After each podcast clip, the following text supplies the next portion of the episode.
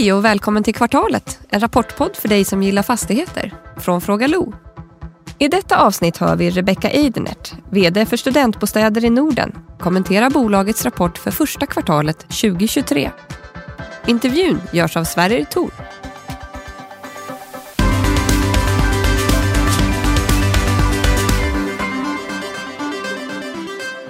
God morgon Rebecka. God morgon Sverige. Och välkommen tillbaka till kvartalet. Tack så mycket. Allt bra? Det är bra. Härligt. härligt. Fantastiskt ja, det, väder. Ja, fantastiskt väder. Och det är härligt att mm. köra så här tidigt. Jag är ju sån här halvpensionär nu som går upp före tuppen. Men det är skönt att det är några, några yngre människor som gör det också. Ja, mm. det gillar vi. Du, ska vi börja med att höra vad Niklas tycker? Han kanske har gått upp också? Absolut. Varsågod Niklas Höglund. Ja, då var det dags för en snabbanalys av studentbostäder i Nordens första kvartal 2023 och bolaget fortsätter att växa. Här rapporterar en tillväxt i driftsnettot upp 44 procent för kvartalet jämfört med förra året. Like for like stiger hyrorna med 7 procent vilket ger tydligt avtryck i driftsnettot. Intjäningskapaciteten ger dock en lite mer blandad syn eller lite mer försiktig syn där driftsnettot faller med 4 procent och förvaltningsresultatet faller med hela 47 procent givet högre finansieringskostnader. Justerat för projekten, de har ju lite olika intjäningskapaciteter, så slår det hela 18 procent mot fjärde kvartalet. Men bara då ner med 24 procent mot förra året. Så med projekten så växer det bolaget gradvis in i de här högre räntekostnaderna, men det, basen är tuff. När det gäller värdedrivarna så är omvärderingen ner cirka 2,3 procent i kvartalet givet av högre avkastningskrav. Bolaget rapporterar en värderingsyield som nu ligger på 4,4 procent upp från 4,26 vid årsskiftet. Substansvärdet som en kombination av omvärderingar, kassaflöde och finansiell hävstång är ner med 7 sedan årsskiftet och ner 11 eh, mot förra året. Belåningsgraden är fortsatt hög, ligger på 69 eh, i kvartalet upp från 65,8 vid årsskiftet och räntekostnaderna fortsätter såklart att öka. Den ligger nu på 4,29 upp från 3,8 vid årsskiftet. Då. Börsen har ju fortsatt att pressa bolaget mer än sektorn. Mycket drivet av den här eh, högre finansiella hävstången och aktien handlas i 1,96 när den här podden spelas in. Det är ner med 36 procent sedan förra snabbanalysen och ska också avställas till ett substansvärde om 9,78 senast rapporterat. Och det här värderar ju bolaget till 80 procent rabatt, vilket är sämre än den 70 procentiga rabatten efter Q4 och över sektorssnitt som idag ligger på 45 procent. Och där kan man ju säga att även sektorssnittet är upp med, med mer än 10 procent som vi spelade in förra gången. Tre negativa. Först och främst så är det den här relativt höga belåningsgraden som skapar finansieringsrisker och tynger räntetäckningsgraden. Det tar också längre tid för att få kompensation för stigande inflation i hyror för både bostäder och studentbostäder samt en osäkerhet kring avkastningskraven då i ljuset av de här högre räntorna och en osäker investerarmarknad. Och det här riskerar ju att pressa bolaget mer givet den här högre belåningen man har. Tre positiva. Det är en hög visibilitet kring intjäning och sjunkande vakanser även om det tar lite längre tid. Låg risk då för sänkta hyror. Det är ingen risk för sänkta hyror och bra efterfrågan framåt. Eh, men sist men inte minst så är ju värderingen attraktiv, men där är det också svårt att bedöma tajmingen givet den här höga finansiella risk. Har ju en tydlig vändningspotential när det finansieringsriskerna dämpar eller bolaget genomför åtgärder för att minska belåningen. Eh, och sen så är det såklart kopplat till att räntor och eh, sentiment stabiliserar sig. Tack för det. Vad säger du Rebecka? Du, du skriver fantastiskt förvaltningsarbete i vd-ordet. Mm. Jag är oerhört stolt över vår organisation mm. och alla medarbetare. De gör ett fantastiskt jobb. Om du sammanfattar lite. Nej men alltså vi fortsätter ju öka vår överskottsgrad. Så uh, den är uppe i 66 procent nu. Jag tror när vi började så var den ju strax under 50 procent. Jag tror den låg på 47. Och att eh, bara röra den en procent upp, det, det är mycket jobb eh, mm. för det. Mm. Eh, så det här visar ju att eh, liksom det sättet som vi har, den strategi vi har valt att jobba framåt är ju helt rätt. Mm. Intäkterna har ju stigit, vilket förklarar ju en del. Mm. Eh, och, och, du nämner ju det också, de har ju stigit med eh, betydligt mer än kostnaderna. Mm. Och det är väl ingen kostnadsökning i jämförbart bestånd? Nej. Hur jobbar ni? På vilket sätt får ni ner liksom, Nej men det här handlar ju om att jobba liksom väldigt aktivt hela tiden. Att titta på eh, liksom de små kostnaderna, eh, att det ändå gör. Och eh, vi pratade ju med hela personalstyrkan innan årsskiftet och sa det att 2023 kommer ju bli ett oerhört tufft år. Mm. Och här måste vi liksom hjälpas åt i alla led. Och det visar ju Q1 att vi verkligen gör. Mm. Bra. Den här eh, intäktshöjningen, eh, mm. är det nya fastigheter? För du skriver att det är inte jättemycket av de förhandlade hyrorna som har börjat ticka in så att säga. Nej men precis. Nej, men det här blir ju lite en kombination. Tittar man på jämförbart bestånd så har det gått upp 7 procent. Eh, och där är en kombination av att vi har vissa hyresförhandlingar klara. Eh, men också att vi har eh, förhandlat om man säger tillägg på hyran. Okay. Som till exempel snabbare internet för studenterna som de vill ha som bidrar liksom till den ökningen. Är, är, är det något man situationstecken påtvingar dem? Alltså, eller kan, kan man som student välja typ vilken internethastighet man vill ha? Ja, de, de, de kan eh, välja fast de har liksom en grundnivå då som ingår i hyran och den har höjts upp eh, okay. mot tidigare.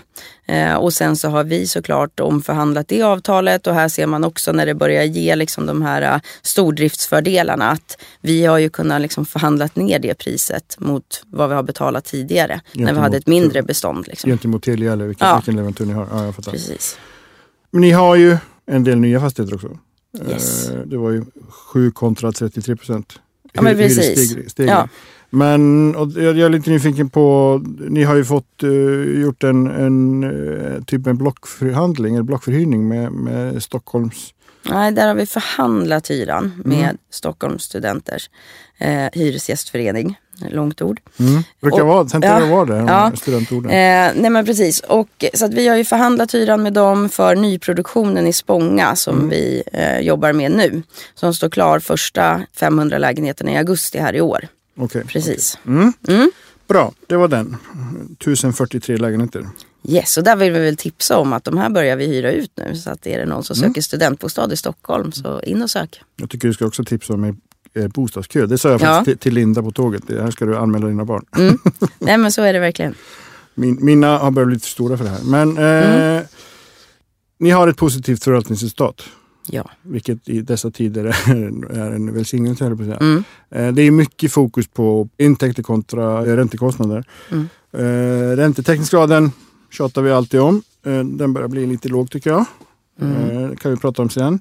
Men du skriver i vd-ordet, och det tyckte jag var härligt rakt av dig, att vi är medvetna om att vår balansräkning behöver förstärkas och räntekostnader minskas i förhållande till nuvarande intjäning efter att räntorna ökat under föregående år och fortsatt upp under det första kvartalet. Tack vare att våra fastigheter levererar god intjäning ser jag goda möjligheter. Mm. Och då har jag egentligen två. Kan du utveckla det och just den sista meningen, men också hur går tankarna kring nyemission och så vidare? Nej, men alltså det är ju så, räntan har ju rört sig väldigt snabbt eh, och, och det ser man ju också om man bara jämför liksom kvartal ett eh, förra året mot kvartal mm. ett i år. Mm. Eh, och räntekostnaderna ökar i sån takt så att det är ju inte så att vi kan hämta hem det bara i förvaltningen genom att göra liksom kostnadsbesparingar eller öka intäkterna. Och i, i liksom den här marknaden så är det ju klart att bolagen har olika vägar att gå. Vi, vi tittar ju såklart precis som alla andra på försäljningar utav vissa fastigheter. Eh, man kan ta in nytt kapital. Eh, och sen så är det här såklart eh, en verklig balansgång med att ska man bara försöka se till att överleva liksom den här tunga perioden och göra minsta möjliga för att göra det. För att bibehålla ändå de liksom värden som finns. Mm. Eller eh, så, såklart så finns ju alternativet också att, att liksom ta stora kliv och också kanske se möjligheter att, att växa i liksom den här tuffa marknaden. Eh, och där gäller det att hålla alla dörrar öppna under hela perioden för, för att se vad är bäst för oss. Mm. Och där blir det ju en väldigt tät dialog med ägare och styrelse. Vilken väg man ska gå helt enkelt. Mm. Mm. Så, så en emission är absolut inte utesluten, låter det som i alla fall? Nej, alltså vi utesluter ingenting i, i den marknaden som är. Okej. Okay, mm. okay. Kan ni med liksom befintlig ägarstruktur, med befintlig eh, befintliga, alltså för, som sagt räntetäckningen börjar bli, jag, jag, vet att den är fortfarande på löpande 12 så, så mm. håller ni kovenanterna. Men, mm. men eh, ni är ju under era mål så att säga och mm. belåningsgraden är ju 0,9 procentenheter under under ja men precis, sen så är ju mål, det, det är ju långsiktiga mål. Eh, skulle vi liksom gå över eller under dem eh, under liksom en period så är ju det väl avvägt ändå. Eh, mm. mm. Okej, okay, mm. okay. bra. Ni har lite ökande vakanser igen mm. på 95 och jag börjar ana ett säsongsmönster. Mm.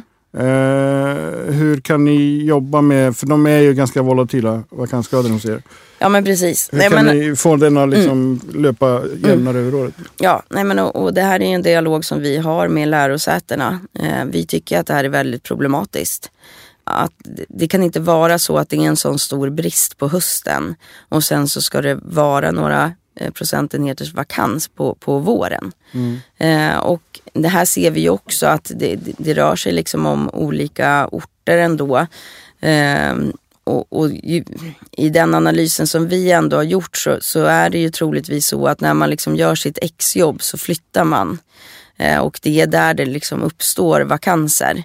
Och eh, här behöver ju lärosätena också liksom vara med i, i den dialogen. För att tar man inte in fler studenter under vårterminen så att det här undviks Eh, då är det ju klart att då kommer man ju titta på att göra om delar av beståndet till annat än studentbostäder. Mm. Mm, vad, vad, på de ställena. Vad innebär annat än studentbostäder? Ja, alltså det är ju klart att vi kan ju hyra ut som vanliga hyresrätter. Men framförallt eh, ungdomslägenheter är ju det som vi tittar på som vi ändå tror att våra Eh, lägenheter passar bäst som. Okej. Okay. Mm. En, en sak som jag bara funderar på är hur skulle ni kunna upplåta de här lägena till kortsiktiga avtal. Det finns ju liksom alltid mm. folk som behöver bostaden. Ja precis. Nej, jag, jag, vi, vi, skulle inte få ett OK från hyresnämnden att göra ett korttidskontrakt bara för att det ska vara tillgängligt för studenterna till hösten. Det, det okay, men jag menar andra studenter juridiskt. Alltså, ja, alltså utan besittningsrätt? Ja. Men det får ni inte?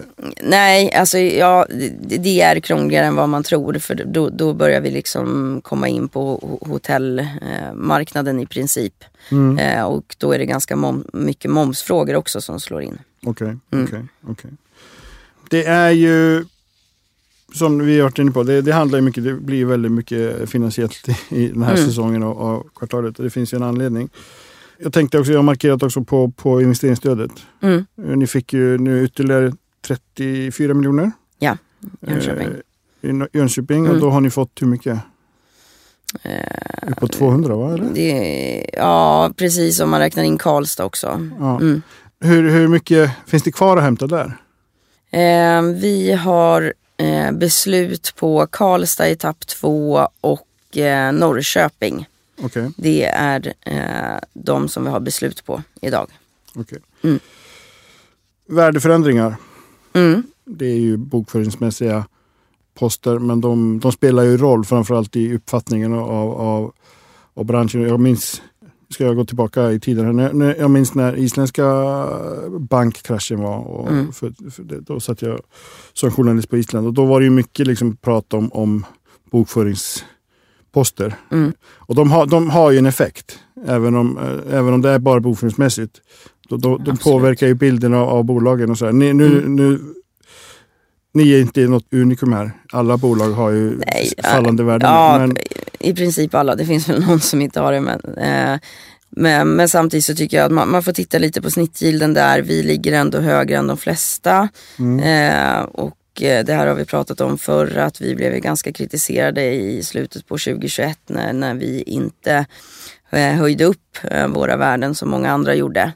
Men idag så är vi såklart eh, tacksamma för det. Eh, mm. Eh, vi har en snittgild på 4,4 procent i portföljen här i Q1 och det, det tycker jag är, är, är en ganska rimlig yield. Mm. Mm. Ni har också en, eh, jag vet inte om det är en diskrepans, jag, bara, jag mm. reagerade på det, men mellan räntekostnaderna mm. på, på insynsförmågan mm. kontra det ni har i, i rapporten, i resultaträkningen. Det, det är mycket, mycket högre på, på insynsförmågan? Är det liksom, tar, ni, tar ni höjd för stigande räntor nu? Nej, utan där, om man säger så här, intjäningsförmågan är ju räntorna räknade efter snitträntan som är eh, vid kvartalets utgång. Mm. Eh, och sen så är det ju då att eh, portföljen växer ju. Så att det är ingen skillnad om man säger i, i räntan där. Så att vi gör ingen prognos på räntorna i, i vår rapport. Okej. Bra, då har vi utrett det. Ja. Eh, sen har vi då snitträntan. Mm. är 4,3. Ja. Ni har en eh, räntebindning som har en ganska tung... Det är ganska mycket som behöver förhandlas i år. Ja, en, en Ja, det är, rör, den, det, är en rörlig del så den förhandlas ju inte utan Okej, den, den den, löper på. ju varje kvartal då med, Okej. med, med Ser du någon risk att, att snitträntan höjs ännu mer eller är det, är det här liksom... Ja men eh, det är ju ändå liksom en rörlig ränta och, och vad vi ser är ju ändå att Riksbanken kommunicerar ytterligare höjningar. Eh, sen så vet vi ju inte när de kommer och, och hur stora de är. Men, men det är ju klart många diskuterar ju att toppen ska ju snart vara här. Mm. Eh, men men, men det, det är det ingen som vet. Mm, nej, får vi hoppas. Jag tror nog själv också att de kanske inte höjer eh, mer. Nog om det. Obligationen, Mm. 600 miljoner. Hur stor del av det är... Eh, när förfaller den? Om vi börjar där. Maj 2024, så Okej. ett år. Ett år. Mm. Eh, och det är ungefär 90 procent, är, förlåt, 10, 10 procent av er, er belåning. Eh, har ni möjlighet att lägga om den till, till bank? Eller är den så pass liten så att det inte är något orosmoment? Men alltså jag, jag tycker ju ändå att vi ser att liksom obligationer går ju ändå att refinansiera. Jag, jag, jag, jag tror att man ska, man ska liksom ha respekt för obligationsmarknaden men heller inte vara, vara rädd. Eh, det, det finns olika lösningar på obligationen också. Eh, det kan läggas om en del till banklån eh, och man amorterar en del på obligationen, en del förlängs. Eh, och, och liksom, mm, vi har möjlighet då också att förhandla villkor. Så att det där får man se vart marknaden är där och då. Mm, Okej, eh, bra. Jag vill komma lite tillbaka till, till räntetäckningen igen. Mm. Vi, vi tjatar ju om den hela tiden nu. Och den är på, på 1,30 ja, 1,38, 1,4. Mm. Eh, 1,7 på löpande 12. Mm. Kovenanterna eh, vi pratade ju om förra gången, Mm, minns jag. Precis. Jag minns inte vad du sa bara. Nej, Nej men vi, vi har ju konvenant i obligationen på en och en halv. Okej. Eh, sen så räknas den lite annorlunda än vad, eh, eller hur räntetäckningen eh, räknas i rapporten. Eh, så så det, den är något högre i, i det sättet man, man, räknar för obligationen. Så ni, ni är nära men inte, inte förbi? Nej, nej, Mm. förbi är vi inte. Okej. Mm. Igen, har, har du någon strategi för att liksom höja räntetäckningsgraden eh, annat än att höja intäkterna? Sälja fastigheter, det är ett annat alternativ men jag vet inte hur mycket bostäder som finns. Eller hur mycket, många som vill köpa studentbostäder just nu. Nej men alltså jag tycker ändå att det, det är eh, ändå en ordentlig aktivitet på transaktionsmarknaden och liksom mycket diskussioner som pågår. Och vi ser ju, det har ju gjorts en del affärer ändå här nu, liksom i närtid. Mm. Eh, och de ligger ju lägre än, än vad våran snittyield ligger. Så, så att värdena håller ju ändå i sig. Okej. Mm. okej. Och, och det, ju, det det här beror ju på, alltså ska man bara sitta och titta här och nu? Eller, alltså fastigheter är ändå i ett längre perspektiv, man får inte glömma det i, i den här marknaden. Absolut, men ändå finns det problem här och nu som behöver lösas. Absolut. Mm. Mm. Eh, Om, om jag tänker så här. Ni har ju gjort lite affärer i Danmark, Mm. eh, Norge. De har, har ju fallit väl ut förutom den här i Norge som inte blev av alls. Mm. Eh, finns det någon liksom, hur påverkas tillväxtstrategin av nuvarande läge? Nej men det är väl klart att, att eh, alla, jämför man mot, mot liksom 2020 där, där det var extremt mycket liksom transaktioner även 2021. Så det ser vi ju redan nu att där kommer vi ju inte vara i år. Mm. Eh, utan de flesta fastighetsbolag pratar ju snarare om att sälja än att köpa. Mm. Mm. Mm. Bra, det var ett politikersvar tyckte jag. Ja, Men du, jag känner att vi jag känner att vi har gjort lite tråkiga idag och jag har varit lite jobbig mot dig. Men jag vet ju att ni gör, gör ju en hel del bra saker också. Eh, bland annat ni lyfter olika frågor eh, som är viktiga för, liksom strukturella frågor som är viktiga för studentbostadsförsörjningen. mm. Vilket jag tycker, eh, där jobbar vi tillsammans med er också lite grann. Men mm. jag ville lyfta ändå lite hållbarhet för ni har ju tecknat ett stort avtal om vindkraftsbaserad el. Mm. Och elförsörjningen, det är ju också en fråga som är ganska viktig just nu. Mm. De håller ner kostnaderna. Hur, hur, hur tänker ni rent, rent med energimixen så att säga? Ja, eh, nej men vi har ju egentligen bara grön el eh, om man kan säga så. Eh, vi har 50 bundet, eh, mm. vilket också har varit positivt såklart eh, under den här tiden när, när elpriserna har svajat ordentligt. På mycket av vår nyproduktion så har vi ju solceller. Eh, och till exempel vårt projekt i Jönköping som också vann studentbostadspriset 2022 som vi väl också mm. vill berätta om. Mm. Eh, så, så, ser vi ju att eh, liksom under sommarhalvåret så producerar vi ju så pass mycket el så, som huset kräver och till och med överskott på det. så, så det är ju väldigt positivt. Har ni möjlighet att lagra det? vi har inte batterier där utan det, det, det säljer vi ut. däremot så kommer vi ha eh, lagringsmöjligheter i Stockholmsprojektet. Okej, okay, mm. okay, Är det liksom nästa steg om man säger så? Att, för nu är det här, den här diskussionen känner jag kommer i allt fler poddar också. Mm. Alltså, det finns, det finns ju problem. Det är inte helt oproblematiskt för ett fastighetsbolag att producera el för det finns Nej. andra skatteklasser ja. och, och, det blir liksom egentligen ganska bizarra eh, situationer som man kan hamna i. Jo men precis och, och, där tror jag, där måste ju politiken liksom gå in. Eh, framförallt när, när vi liksom ha, har den här problematiken med elen som vi har nu. Mm. Eh, så det, det, får vi väl hoppas på eh, att vi ser liksom lösningar på så snart som möjligt. För att ska liksom den privata sidan bidra så, så kan det inte vara eh, så mycket hinder på andra sidan. Men ser du framför dig att ni kan, förutom då i Stockholm, kan ni liksom installera batterier i, i andra hus? Jag tänker kanske ni skulle kunna fylla de här vakanserna, springa runt med batterierna nästa ja. ja, ja, alltså man får ju se. Eh, vi, vi, jobbar ju liksom väldigt mycket hållbarhetsmässigt så, eh, men vi jobbar ju också väldigt mycket på hållbarheten socialt och, och, tycker den sidan är extremt viktig eh, med den kundgrupp som vi har. Mm. Eh, så att här är vi, just Stockholmsprojektet ska ju bli oerhört kul när, när, när det blir klart. Eh, vi, vi, gjorde faktiskt i ordning två stycken gemensamma utrymmen i vårt bostadsområde i Malmö. Där vi hade hus ute på gårdarna eh, på ungefär 140 kvadratmeter vardera. Mm. Eh, och vi funderade på liksom, hur ska vi göra det här? För att ofta så, så gör man liksom en sneak-variant med IKEA-möbler och, och liksom försöker hålla det nere. Men här tog vi faktiskt in en eh, inredare eh, och, och, såg till att, att eh, få liksom ordentligt hållbara eh, möbler. Och såklart var ju det lite dyrare men ändå inte eh, så dyrt. Och, och det, det, jag trodde på var ju att satsar vi liksom ordentligt då kommer det här tas om hand på ett annat sätt. Och nu har det här varit igång i, i två månader. Eh, det är fullbokat varenda kväll och det ser ut som nytt fortfarande. Mm. Så det är ju jättekul att se när man liksom får igång den här gemenskapen i bostadsområdena som vi tror är oerhört viktigt för studenterna. Mm, bra. Det tycker jag är berömvärt. Eh, en sista fråga innan vi tar sista frågan. Och det är, alltså vi har ju en, en väldigt, vi har varit inne på en väldigt krävande situation.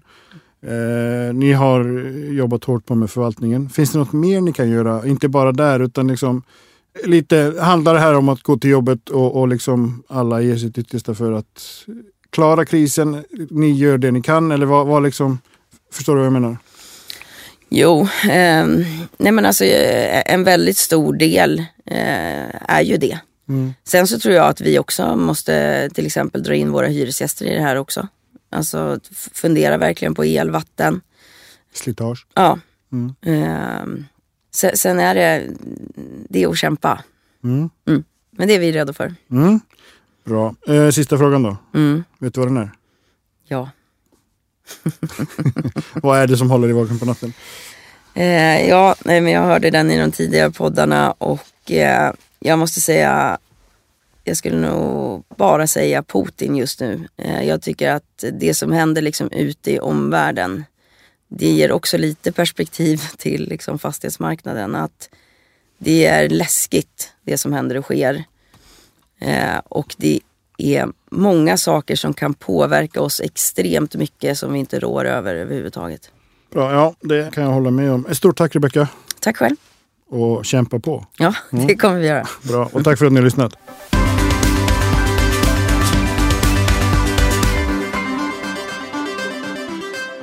Det här programmet görs på Beppo. Beppo.